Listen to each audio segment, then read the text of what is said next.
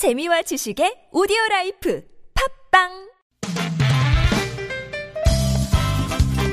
빡빡한 일상의 단비처럼 여러분의 무뎌진 감동 세포를 깨우는 시간 좋은 사람 좋은 뉴스 함께합니다.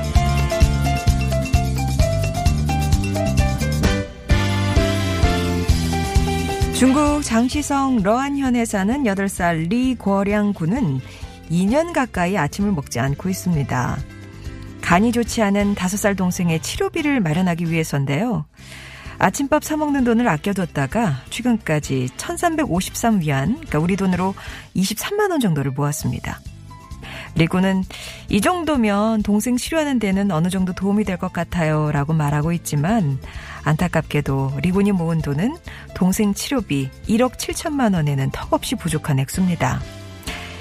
지난 2010년부터 베이징의 한 병원에서 밤낮 없이 이어지는 화학 치료를 받아오고 있는 리군의 동생은 지금까지 수술대에 세 번이나 올랐는데요. 동생 때문에 베이징에 나가 있는 부모님 대신 고향에서 고모와 함께 살고 있는 리 거량군. 동생을 생각하는 형의 마음이 기적을 일으켜주기를 바라봅니다.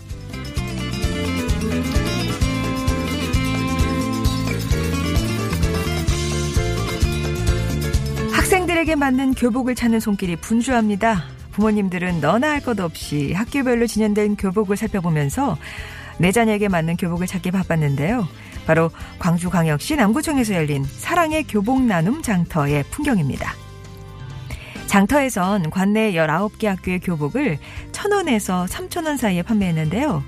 보통 교복은 3년을 입기 때문에 여벌의 교복을 중고로 사려는 학부모님들이 많았다고요. 이번 장터의 판매 수익금 전액은 어려운 형편의 학생들에게 장학금으로 지급하기로 해서 의미를 더했는데요.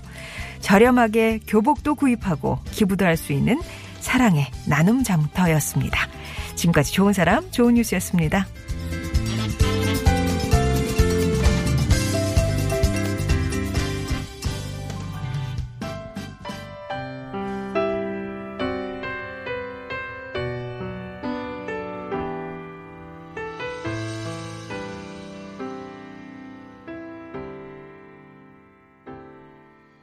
오사이삼번님이 신청하신 서진영의 어쩌면 들으셨습니다.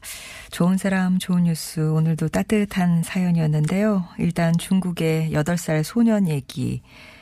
아, 동생의 병원비 마련을 위해서 2년 동안 아침을 굶은 형아의 마음이었습니다. 동생이 2016년에 간 모세포종 사기 그리고 또 폐전이 진단을 받아서 입원 중이에요. 부모님은 그 동생을 돌보기 위해서 베이징으로 나가 계시고 고향에서 리군이 고모와 이제 지내고 있는데 동생에게 어떻게 하면 좀 도움이 될까 해서 아침을 굶었던 거죠. 그 돈을 모았습니다. 지난 춘절 연휴에 부모님이 오랜만에 동생을 데리고 고향에 오셨대요. 식사를 마치고 리군이 그동안 모았던 그 23만 원을 내밀면서 어느 정도 도움이 될 것 같아요. 라고 얘기를 했는데 아빠는 울음을 주체할 수가 없었대요. 왜 안 그렇겠습니까? 이 8살 형아의 마음, 예. 부모님 울렸죠. 그리고 중국을 울리고 있습니다. 지금 중국 전역에서는 또 이 안타까운 사연에 호응하는 모금이 진행 중이라고 하는데요. 동생을 생각하는 형의 마음이 하늘에 닿아서 우리 동생이 좀 빨리 나았으면 좋겠네요.